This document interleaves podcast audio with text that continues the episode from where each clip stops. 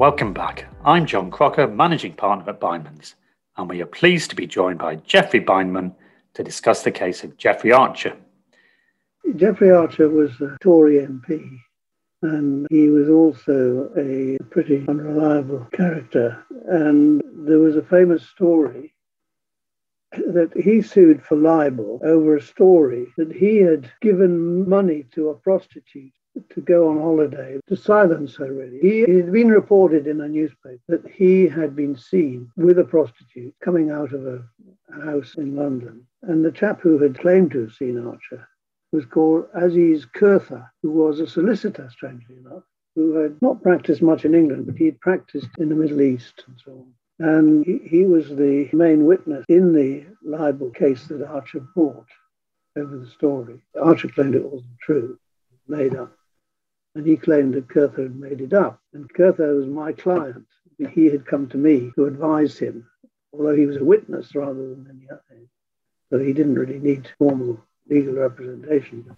Can you tell us about the case and your involvement? I, I advised him, and he gave evidence in the High Court, in the libel case, that he'd seen Archer with this prostitute, and he was disbelieved. And uh, Archer won the case and got very heavy damages, I mean, half a million damages against the News of the World. And several years later, I mean, I always, I always believed Kurtha, in fact, had made a note in his diary of the car number that he'd seen Archer get into his car. And Kurtha made a, a, note of the car number, and, and it was Archer's car. So, I mean, you know, there wasn't much doubt it was Archer.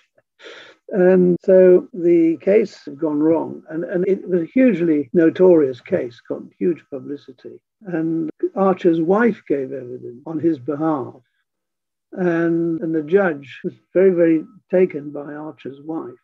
And he, he made some ridiculous remarks, which got huge publicity about how unimaginable it was Archer could have been with a prostitute when he had this wonderful wife. It became a standing joke, and of course, Private Eye made a huge amount of this case over many years. And of course, then the sequel was that Archer's alibi for the night when he was supposed to be with this prostitute was that he had dinner with his agent and then he drove his agent home to South London, so he couldn't have been with the prostitute at the time stated. Then the he fell out with his agent years later, and the agent admitted publicly that he had told a lie about this, and actually the night had been driven home. So it was a different night. On the night when he was supposed to be with the prostitute, he wasn't with Archer. So the alibi was blown sky high. And Archer was then prosecuted for lying in court.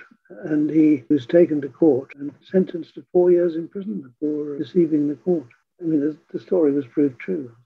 One of the funny aspects to it was I, I had a, a, very close school friend called Humphrey Potts who became a High Court judge. And he was the judge at the trial when, uh, of Archer, on trial for perjury.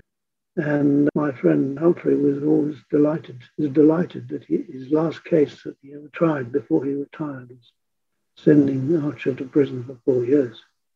Thanks, Geoffrey and thank you for joining us as we discuss another significant case in Bindman's history.